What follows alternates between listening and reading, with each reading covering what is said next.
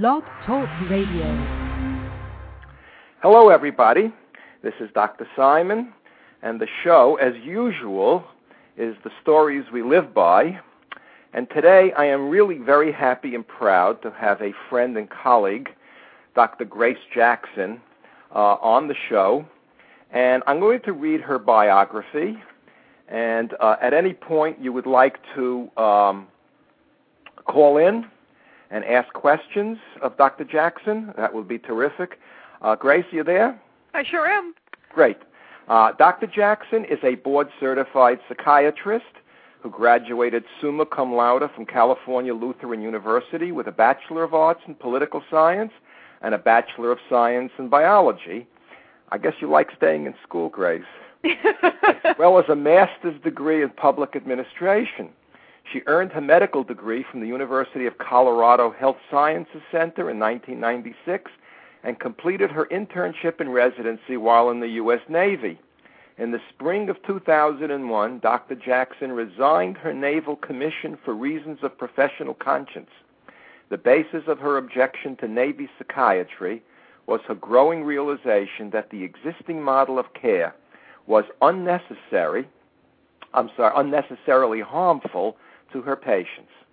Since receiving an honorable discharge in the spring of 2002, Dr. Jackson has extensively researched the toxicity the poison, if you will, of psychiatric medications. She has lectured widely in the United States and Europe in an effort to educate others about the limitations and dangers of these drugs. Dr. Jackson has served as a consultant to the Law Project for Psychiatric Rights, uh, a nonprofit organization based in Anchorage, Alaska. She has worked clinically in the North Carolina Department of Corrections, the Veterans Administration System, and private practice. Dr. Jackson is the author of many peer reviewed articles and book chapters, most recently contributing to Sami Timimi. Did I say that right? Yes, that's right. Timimi and Jonathan Leo's Rethinking ADHD.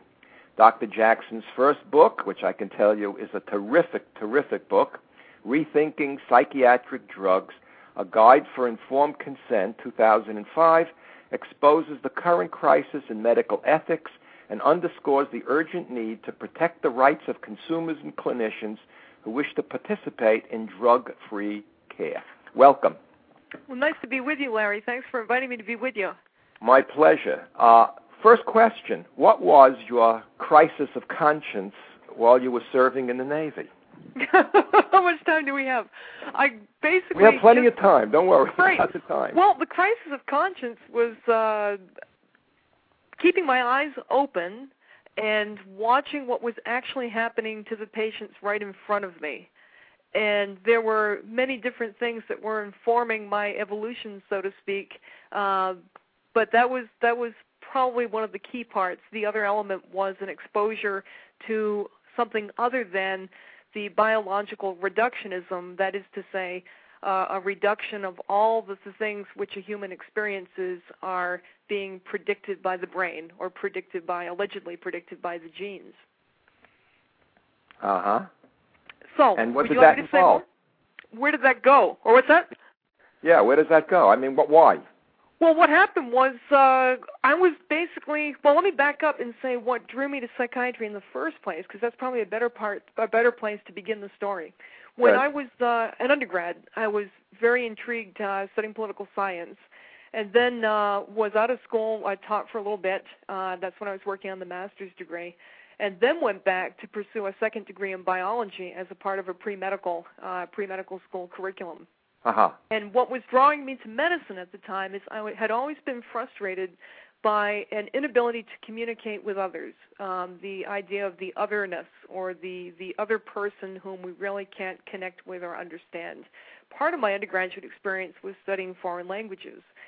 So I eventually came to the point where I was hoping that medicine, i.e., healing, would be one of the universal languages. In other words, one could go anywhere on the planet, and if you could deliver interventions that could be helpful to someone who was suffering physically, uh-huh. especially, I thought that would be boy, what a what a great role to fulfill in in one's life. So I really stepped into medicine, sort of continuing some of the idealism that had drawn me into political science in terms of trying Right. to understand other cultures. Okay, so I looked at psychiatry before I went to medical school as the part of medicine that was really trying to understand the entire person, not just the soul, mini- if you will. Exactly, not just ministering to the body like a broken car, like a, a machine, but trying to understand the fact that each car was very unique, that the engine in each machine, the the machine in each car, the engine in each car was was somehow different because the car was being a dri- di- being driven in a different direction or going different places. So long story short, I thought psychiatry was at that point in time, we're talking about the late 1980s, headed in quite a different direction than the one that eventually occurred. I went to medical school between 1992 and 1996, completed my residency in the year 2000, and this time frame, 1992 through 2000, is a very pivotal time to be going through one's psychiatric education in the United States Uh-huh. uh, for a lot of different reasons. But the crisis that, that really occurred for me was to appreciate uh, the fact that, number one, uh, I was being indoctrinated. Uh, number two, if you really paid attention to what was happening around you, or happening in my case, in this case, to my patients, um, I could see that what I was being told was not really jiving with the lived experience of the patients. And and number three, if one really backed up and, and took a careful look at history, the history of psychiatry, the philosophy of psychiatry, and then actually started to research what the different interventions were really doing. Um, you can't be any place but in a place of extreme um, psychological and, and uh, we'd say soulful anguish. And that's really the place I was in. It was absolute anguish to go to work. Well, what what did you see this this new model uh, doing to people? What was being Um, done to them? Can you give well- us some examples? Sure, give you some examples. Um, well, one of the, the easiest ones is to see that people are not really uh, progressing, that uh, people are existing in a quasi numbed state, I guess you could say, sort of anesthetized, and not really going on to make significant improvements, but staying as uh, as invalids. Now, for some people, they may have a lot of different reasons for choosing this. Um, this may be a role that becomes comfortable on some level, either for conscious or unconscious reasons. Um, but in in a lot of cases, people just really weren't progressing. They don't become unstuck; they actually become permanent, quote unquote, patients. Stuck where? Give, give me an example. How, do, how does someone someone get stuck? Um, someone gets stuck in terms of staying at home each day with the blinds drawn and absolutely terrified of going out of the house, except for a couple of appointments to get their Zyprexa refilled. Somebody gets stuck because they're unable to actually take their children to school each day without stopping in the driveway to count 15 ducks in a row or to start over again because the 15 ducks haven't stopped. Somebody Uh-huh. gets stuck because they really can't uh can't live their life in a way that prevents them from being a victim or seeing themselves in that role. So the stuckness is in terms of living in between appointments to get medications refilled and there's a lot of conditioning that goes on here, Skinnerian conditioning or operant conditioning in terms of what patients are schooled to say and what doctors are schooled how they're schooled to respond. Right. But the Well, let bottom me line ask you is a question. Let me ask you the hard question, okay? Because I I've been around in the field for a long time, and I remember the years of the '90s. It was Sure. called the decade of the brain. right. Yes. And all of these people who act this way, who can't get off the driveway or, or who are too depressed to leave the house, are, were told and are told, and the doctors told them, that they have some kind of a brain chemical imbalance. Right. And if that's so, wouldn't medicine be the very best thing for them? Yes and no. Uh, the thing I tried to, to say in one of the chapters of my book was to distinguish what really happened in this country in 1992, my, my first year of medical school. Now, this was never pointed out to me that this is what was happening, but what I have since learned is that this was extremely important. 1992 was really the beginning of something called evidence based medicine. Uh-huh. Now, that has a very specific connotation for doctors in the United States. This is the point in time when can you hear me okay? oh yeah, that's Okay. fine. Great. Um, this is a point in time when uh, when the the idea here became that uh, doctors were under increasing pressure to conform their behaviors in terms of their practice with patients to an identified set of uh, parameters or guidelines that were being put out by so-called experts. Now, why is this a, a, bad thing? Well, it's not. It doesn't sound on the surface like it would be bad or harmful, but you, the question to be asked would be, well, how is this different than what came before? Well, that's really the question. What came before the onset of evidence-based medicine is something that I call rational medicine. The difference being rational medicine is trying to go into the laboratory if necessary and try to understand the actual cause, the fundamental cause of a person's disease or symptoms. Evidence based medicine was, in a way, simply a, a tool of uh, marketing tool for the pharmaceutical companies ah. or, or makers of devices to actually fit or mold the diseases around the interventions. So instead of having a rational form of med- medical care that would try to find out what causes high blood pressure, find out what causes diabetes, and let's deliver the uh, intervention or the medicine that Uh-huh. corrects the underlying cause, evidence based medicine came along and said, forget that, it takes too long, we don't need to do it. Let's just develop guidelines to actually market the drugs that seem to be handling the symptoms. They're two very different approaches to medicine. So when you ask the question, what's wrong with giving medicine to someone who has a chemical imbalance in their brain? Maybe nothing if we understood that there was a chemical imbalance and if we could actually define what it was. I'll give you an example. Um, we have known for many years that uh, certain vitamin deficiencies, uh, pellagra, for instance, uh, vitamin B12, folate deficiencies, can result in dementia. Uh, really profound problems in terms of cognitive processing. Similarly, there are problems with producing too too much homocysteine, uh, another amino acid in the brain, that can actually increase seizures um, Uh-huh. or also make cognitive processing worse. So we know that there is certainly a chemical aspect to how our brain works and how we're able to process, but that has not been uh, in any way proven for very complex behaviors or very complex um, types of thoughts, which Such as people sitting in their house terrified or counting ducks on the driveway. Exactly. Yeah, it's it's not it's not a bad idea at all to begin to investigate whether or not we might have uh, a cause, but we're in no way in no way are we actually there, or do we know that? Um, you know, the other thing too, Larry, is as, as you and I have spoken and written back and forth. You know, I've tried to crystallize my thinking on what is the difference between a neurologist, uh, a doctor who specializes in understanding diseases of the brain, and a psychiatrist, a doctor who is uh, supposed to be specializing in understanding problems and treating the soul, psyche. And the best I can come up with an answer at this particular point in time, because my thoughts are always evolving and hopefully improving in some way, I, I would say that the neurologist is working with the brain of a person as an object and is trying to understand what I would call instrumental problems. In other Uh-huh. words, the brain is not perceiving something correctly, the eyeball is not focusing correctly, the ear the damage has a damaged nerve and can't actually transmit signals to the brain. So it's focused on the brain as a machine. The way I look at the psyche or the psychiatrist's role is to be sure that those problems are not present, because if they are present, we call them neurological problems. Right. But and, they're the- real true medical problems. and they're true medical problems. But the difference, what what really separates psychiatry from neurology, in in my opinion, is the fact that the psychiatrist province is really in the realm of philosophy or religion, meaning that the psychiatrist is now looking at the person in terms of a subject.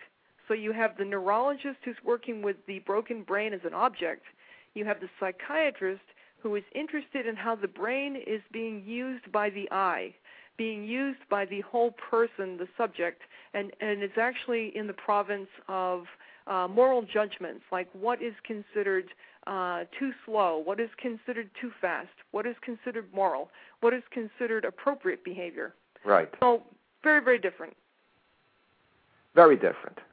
Right. And so what you saw when you came became a psychiatrist is that the entire field, and this includes my field, psychology, because you see, one of the things I was always fascinated by is that if in fact uh, people who hallucinate or can't get off the bed because they're too depressed and sad, if these things really are medical problems, how would somebody like me be licensed by New York State to treat them?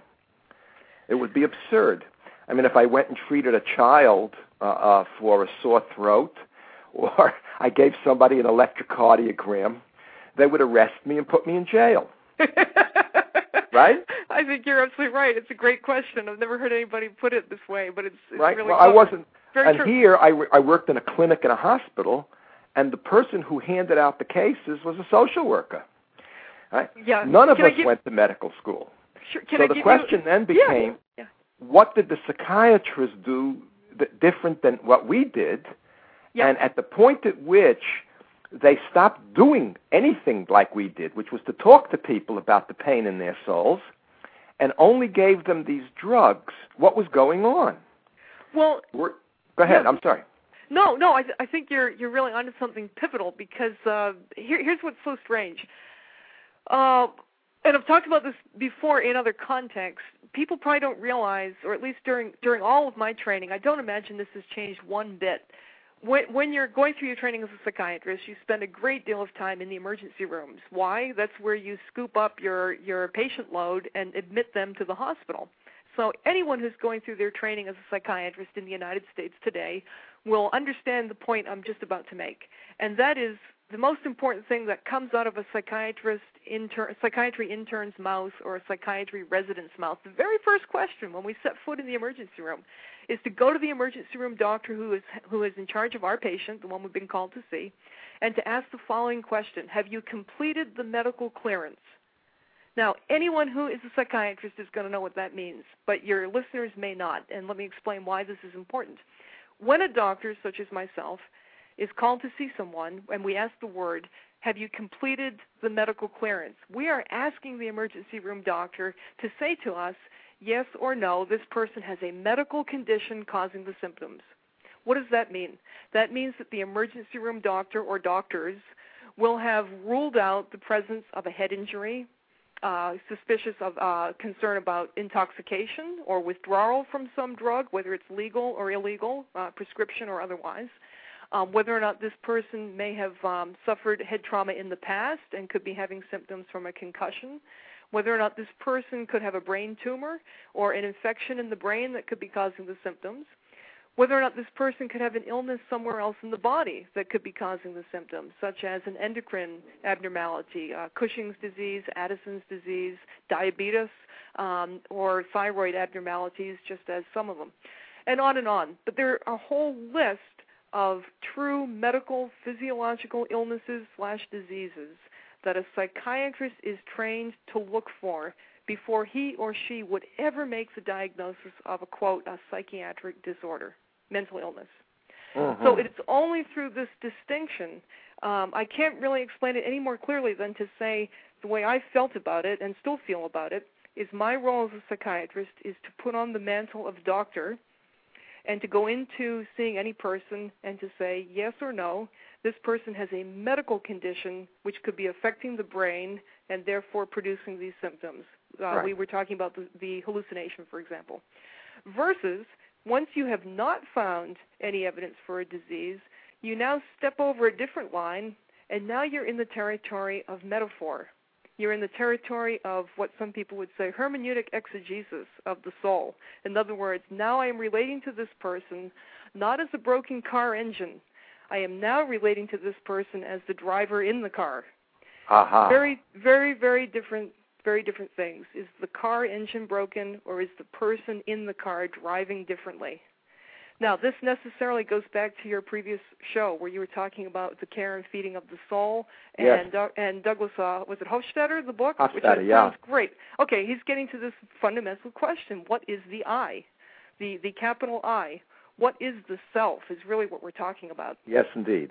And what happened in the 1990s, uh, why you experienced the same thing that I did, where psychologists are being told that they can take care of brain diseases, and psychiatrists are ignoring the fact that there's a soul, is because the entire country decided that there is no I.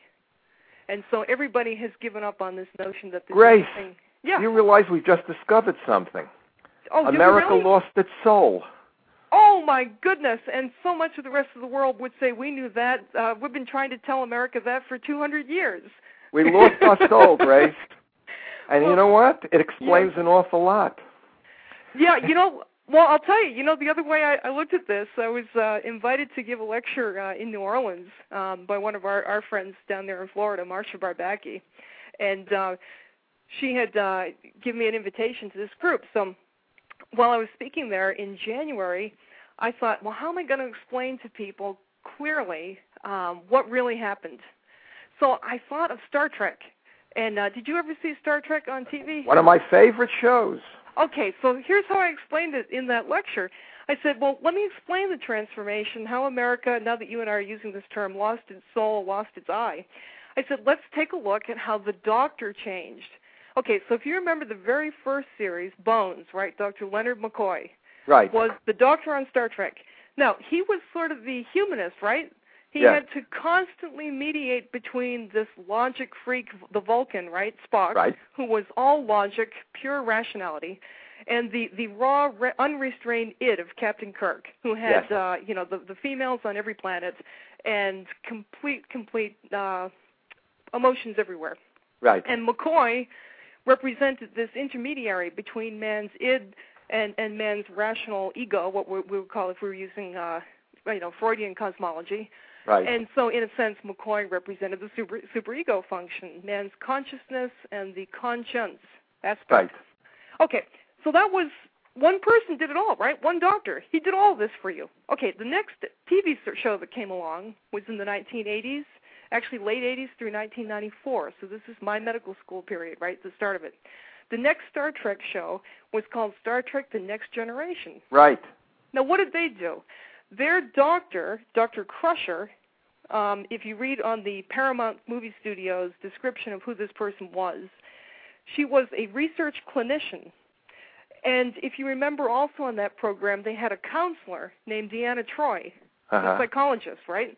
Right. Now, the thing about Counselor Troi is that she was half betazoid, meaning she was half human and half half alien. So by the time we came into the 19 late 80s and late 90s, right. you, you didn't go to see a doctor for everything that is happening to you like you did with Dr. McCoy. You you went to see an alien to explain your your emotional side, and Right. you went to Dr. Crusher for a brain problem. Right. Very important. Now, one of the latest, uh, not the last TV shows of, of Star Trek, but the next to last, was called Star Trek Voyager. Now, that was on TV between 1995 and 2001. Now, what happened by then? By then, there was no human doctor at all. The doctor on that program was an emergency medical hologram who had been activated in 2271. Right. So you didn't even go to a human or an alien, you went to a computer. You know, Now that's this- fantastic. I, I, you know, I, I'm familiar with the shows, but you're absolutely right. Well, this and is the perfect- transition really Oh. uh, um, reflects what was going on in our larger society. You bet. That and now you is, went to a doctor, Sure. you weren't treated as a soul in pain. no, You were treated as a brain that needed tinkering. absolutely. And if a you did, if you need a tune-up, and if you did need a soul, a soul tune-up, you were seen by a person who was half alien. Humans could no longer do that function. Right. And by the time it came to the latest uh, uh, iteration of the program, uh, you weren't even seen by a human at all. You were seen by a computer hologram. Now, what's fascinating about this, quite honestly, is the questions arise: Does you know, does life reflect art, or does art reflect life? Clearly, the writers of this program understood what was happening and had either very clever consultants or wanted to give a nudge to American society to think more. Interesting. I think the uh, the actor Robert Picardo, who played the hologram on Star Trek Voyager, has written a book about his experiences because playing a computer a computer doctor had a profound impact on him personally in terms of the neuroethics questions and, and what is Uh-huh. happening with technology. So he would be a great person to get on your show uh, if you could get him, because that would be a fabulous question to ask him. What do you Yes, think's that would be on? a really good question. Wouldn't it be great? Fact, I'm going to pursue that. Yeah, and say, you know, what what was it like to play a computer playing a doctor? And he's got some real insights because that was uh, there were some episodes on that program that were really profound in terms of You'll have to get me the name of the book. Oh, I, I will. I'll find it, and then uh, hopefully you can get him because I would love, love to hear somebody interview him on these questions. Yeah, that would really be terrific. Wouldn't it be awesome?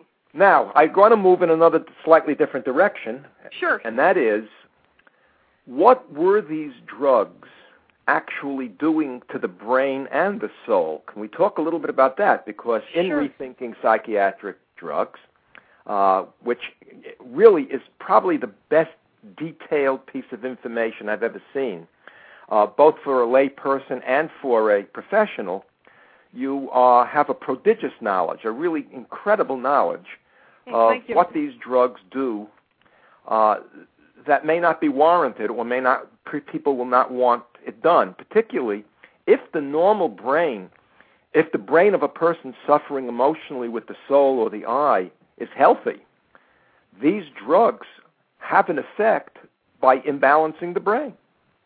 Sure. Well, first of all, thank you for your, your generous comments and compliments because uh, I, I hope you've had the same same thoughts, or, or perhaps you've had the same thoughts as a writer, and, and uh, you, if you're at all hoping that your writing is is helpful to others, that you look back on it and say, "Geez, I know so much more now." So I'm a little bit critical of of what I've done in the past, and, and That's hoping to yes. improve on it. But let me let me just say this: you're you're entirely right. I, I think you just framed this beautifully. The the context for what the medicines are doing are in this context of what we have become as a society or culture. The the concept that we no longer value the eye. We no longer want to even Hello? Hello? Hello, Dr. Jackson? I think Dr. Jackson is got cut off. Um, hello? Hi, we're having can you hear me now? Yeah, I can hear you. What happened? Oh, We're having a very powerful electrical storm Oh, But- wow. Where are you? Yeah. I Where are you, actually? in uh, Wilmington, North Carolina, so Oh. up the coast. But this Oh. probably will not not long, last too long. But if we Okay. get cut off, that's That's why. interesting. You you got to vote today in the. Uh, you have the big primary there today. Uh, I think it's tomorrow. Tomorrow's Oh, yes, it's well, tomorrow. the early voting. Yeah. See what happened to me after I retired, Grace? My Yeah. brain oozes now. That's okay. A lot of people ooze. I lose. I lose. Every day is like any other day, so it really doesn't matter. oh, I'm sorry. Now let's go back to to the more important thing. The the, the, Yeah, the well, just just going back, drugs. The question: What do these drugs do? And and I think you know, framing it in the context of what what we have become as a society or a culture Right. is critical. We we have to understand that as a culture, we are no longer valuing the concept of a larger self, whether we call that soul or consciousness or whatever term we use. The idea that there is an aspect of the self that can be regarding of the self. So, uh, what we would, some people would say, the observing ego. You know, the idea that there is, a, or a larger part of ourself. Uh, some people would call this the the autonoetic self. In other words, the part of us. I like the way you say the real core. Like if you really want to hurt someone, right? You want to you want to stab them in their core. Yes. Well, what is that? What is that core, right? Well, if you're an artist, uh, the core is that part of you that creates. It's the part of you that at, age six or age eight, if you were Beethoven or Mozart or Wagner, you know, you were writing your first piece at age 12. That core, that core of the self.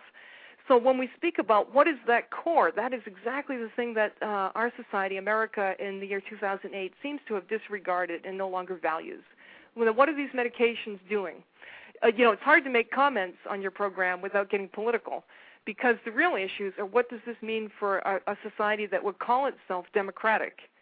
You know, if if you knock out the parts of the self that are thinking and the parts of the self that are self-critical and reflective, you're really talking about creating a culture that is no longer capable of democracy. You're talking about George Orwell. Exactly. You're talking That's about exactly- Huxley, Brave New World. Entirely. And and I don't mean to limit it just to the United States, but I'm saying that we're talking about an Orwellian and a Huxleyan dystopic or dystopia where we are no longer trusting people to be self-governing. And that's what okay, what you know, why would I say these drugs are taking away the capacity for self-governance? Well, one of the things I was really touched by in your last program was when you made the beautiful beautiful point of saying what do people most fear, cancer or Alzheimer's? Please give me cancer. I mean, I don't Yes. want it, but Yes. if I have to choose it, give me something that leaves my brain intact so I can begin to think about how I want my cancer treated.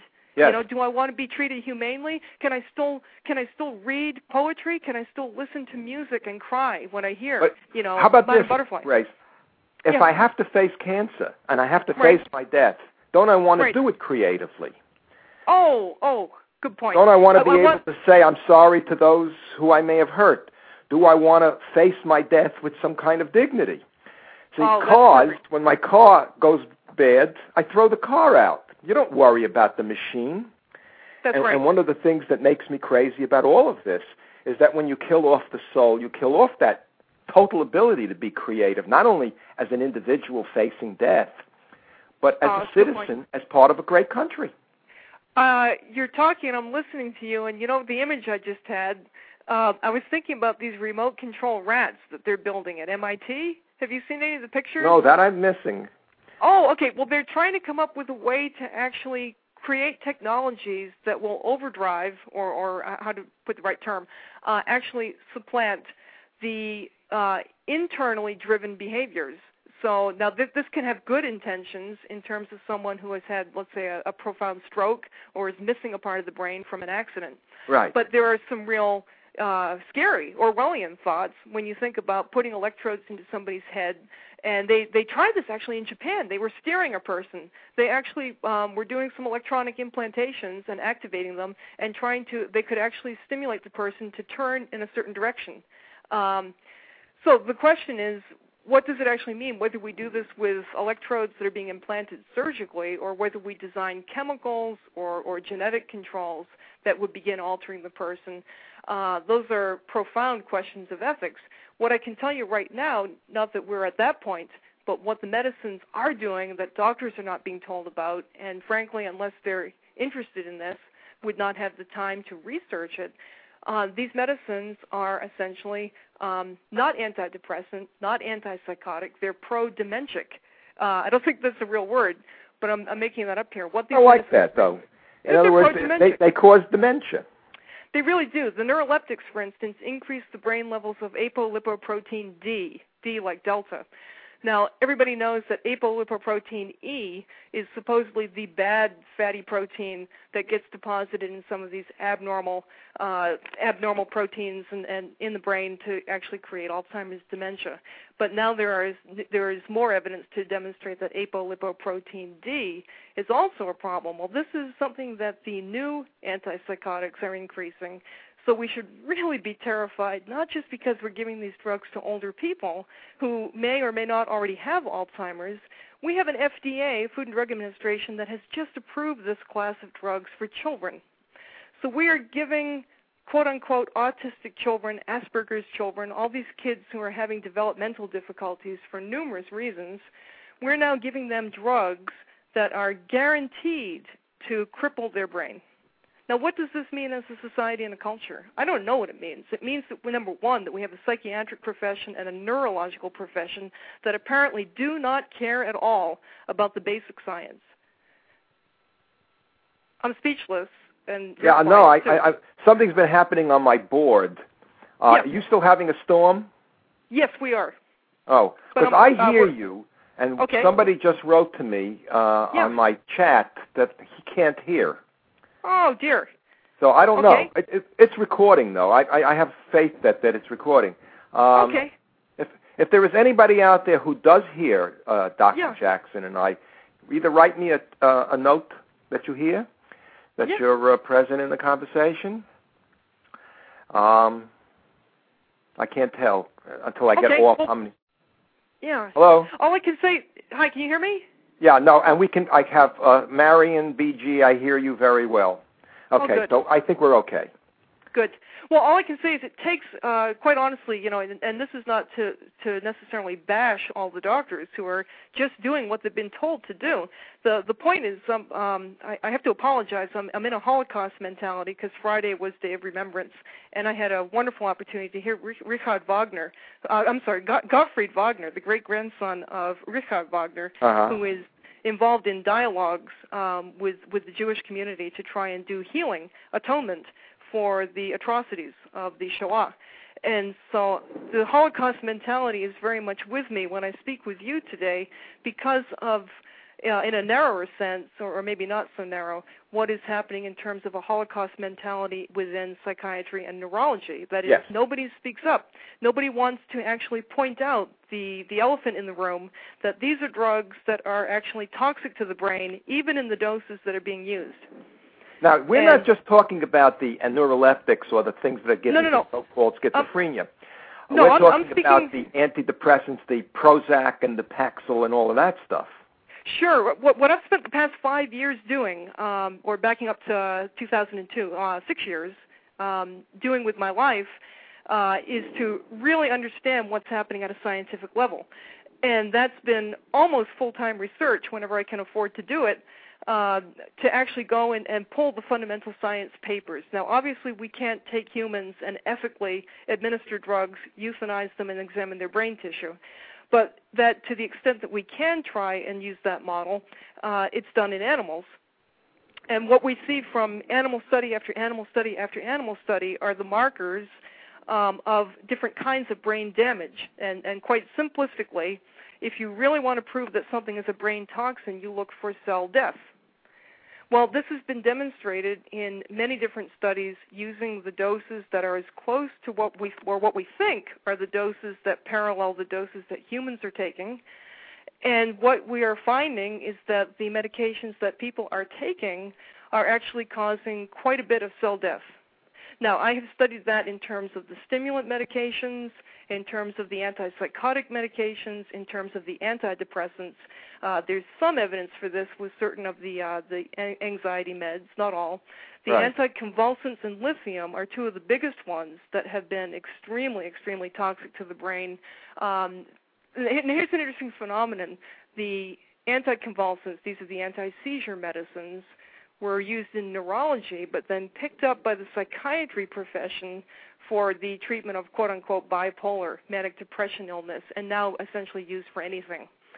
And so, what's interesting about this is the neurology community over the years has come to realize, although it's uh, implicit, it's never explicitly stated, there's no formal public apology, but the drugs like Dilantin, the drugs that were the barbiturates, meprobamate, Right. these early anticonvulsants were profoundly toxic to the brain, killing the brain, uh, causing cognitive slowing, cognitive problems that were not temporary. And so the neurology community was very happy to embrace newer treatments, some of the newer anticonvulsants. Why? Right. Because some of them began to realize, holy smoke, those other drugs were actually killing brain cells. Well, you know, let's go back to something else, Grace. I think Sure. th- there are two critical issues that come up here. Although what you're saying, of course, is, is, is important and more than interesting. I want to go Sure. back to the children. Right. At what age is a child's brain first formed? Uh, In other words, developmentally. I was always told about three years of age before basically the interconnections are there. Oh, I, I think that this really gets into the, the area of philosophy. Um, let me let me explain. Well, let me let me answer the question in two ways. Number one, there's a different answer in terms of the development of the self, which is going to be the the whole self, or what you said, the I, and then the brain in terms of the piece of the car, the machine. What was what was uh, for many years hegemony? I mean, the dogma in neuroscience and even in medical school when I went there is that you're born with a finite number of cells, the maximum number of neurons. Okay, what was con- this, even this has now been changed, but there are basically two different kinds of cells in the brain: neurons, which are the cells that people were typically taught to think about as the messen- messengers, the ones sending Right. messages, and support cells, glia, that that do the nourishment.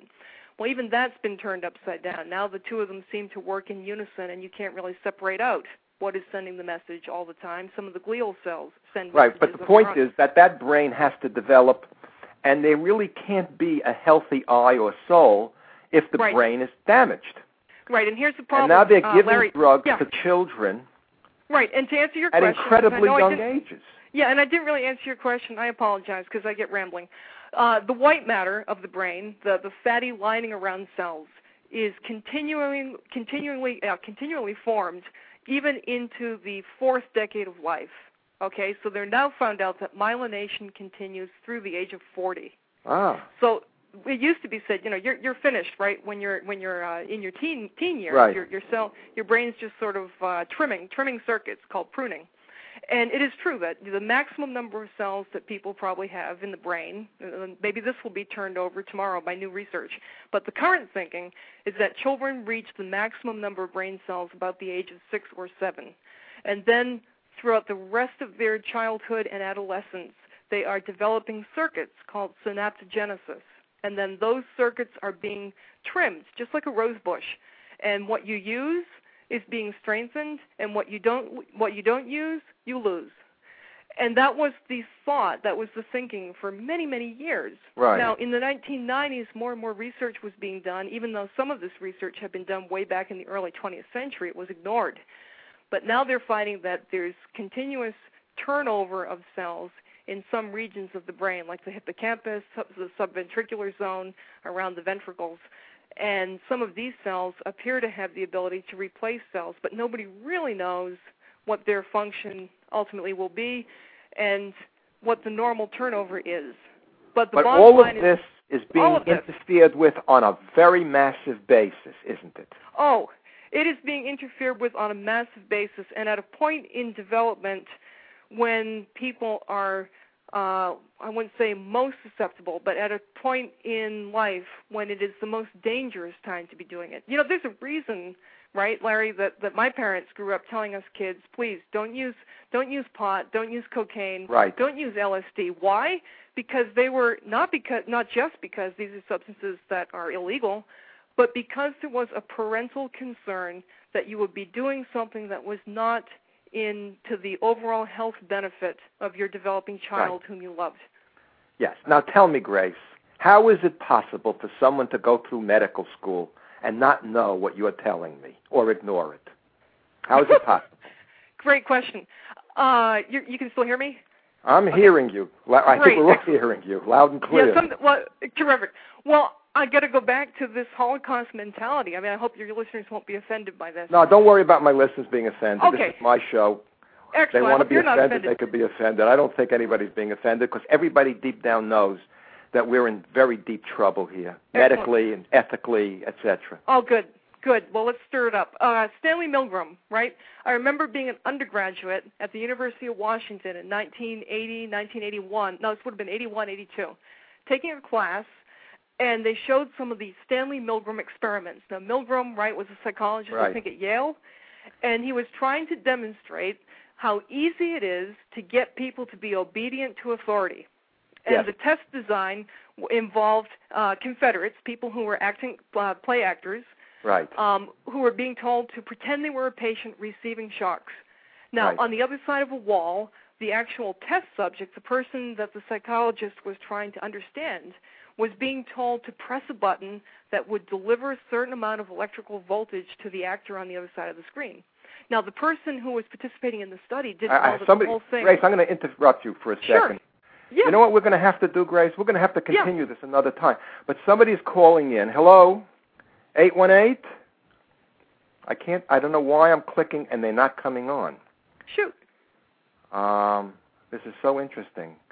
It's eight one eight two seven two seven seven five five. They want to ask a question. They want to say Sure. something. I'm clicking and clicking and clicking, Hmm. and it doesn't it doesn't help, and I don't know why. Hmm. Uh, you know what? 818-272-7755. I can't figure this out. Maybe you should hang up and try it again. I'll see if I can get you on. Yeah. But any event, Yeah. Well, how you, the question is how how is it that doctors couldn't know this? yeah, how do they Well, not know this? How do they, they not they know? don't know this for the reason of the Milgram experiment, and, and Milgram was just trying to make a point that you could teach people to basically be obedient Oh, we just ended, authority. Grace. Grace, Oh, we did. Okay, the show ended. I'll tell you what we're going to do. good. Yeah, Um, are you? When are you free again, so we can just continue this? Yeah. Let's just continue. Uh, well, we could try for next week. Uh, I I haven't heard from these lawyers if I'm going up to New Jersey this week or or just when. Well, we'll see. We have um. I- Actually, we've got a hearing on the 13th, is what I understand. So I might be uh, out of the area on the 13th, and maybe next week. Maybe we should try for a week, um, a week from Monday, the 19th. The nineteenth. Yeah. Okay. Uh, actually, they're telling me I do have a minute, but I don't know what people are going to hear. I can't thank you enough for this. Oh, thanks. Oh, it's great. And um, this has been terrific. Same here. and. I think everybody's going to enjoy the show when they listen. And Super. uh, what what you can do is, uh, by the way, we have friends that may be interested in this show. Great. Yeah, Uh, maybe not. Did Or you maybe let they everybody know uh. Sure. on on the uh, listserv, the ICSPP Blog listserv? Talk Radio. Great. Okay, Super. we're off. Okay, and I'll talk, talk to you later. you. In Great. fact, I'm going to call you back in a minute. Okay? Sounds super. Bye. Bye.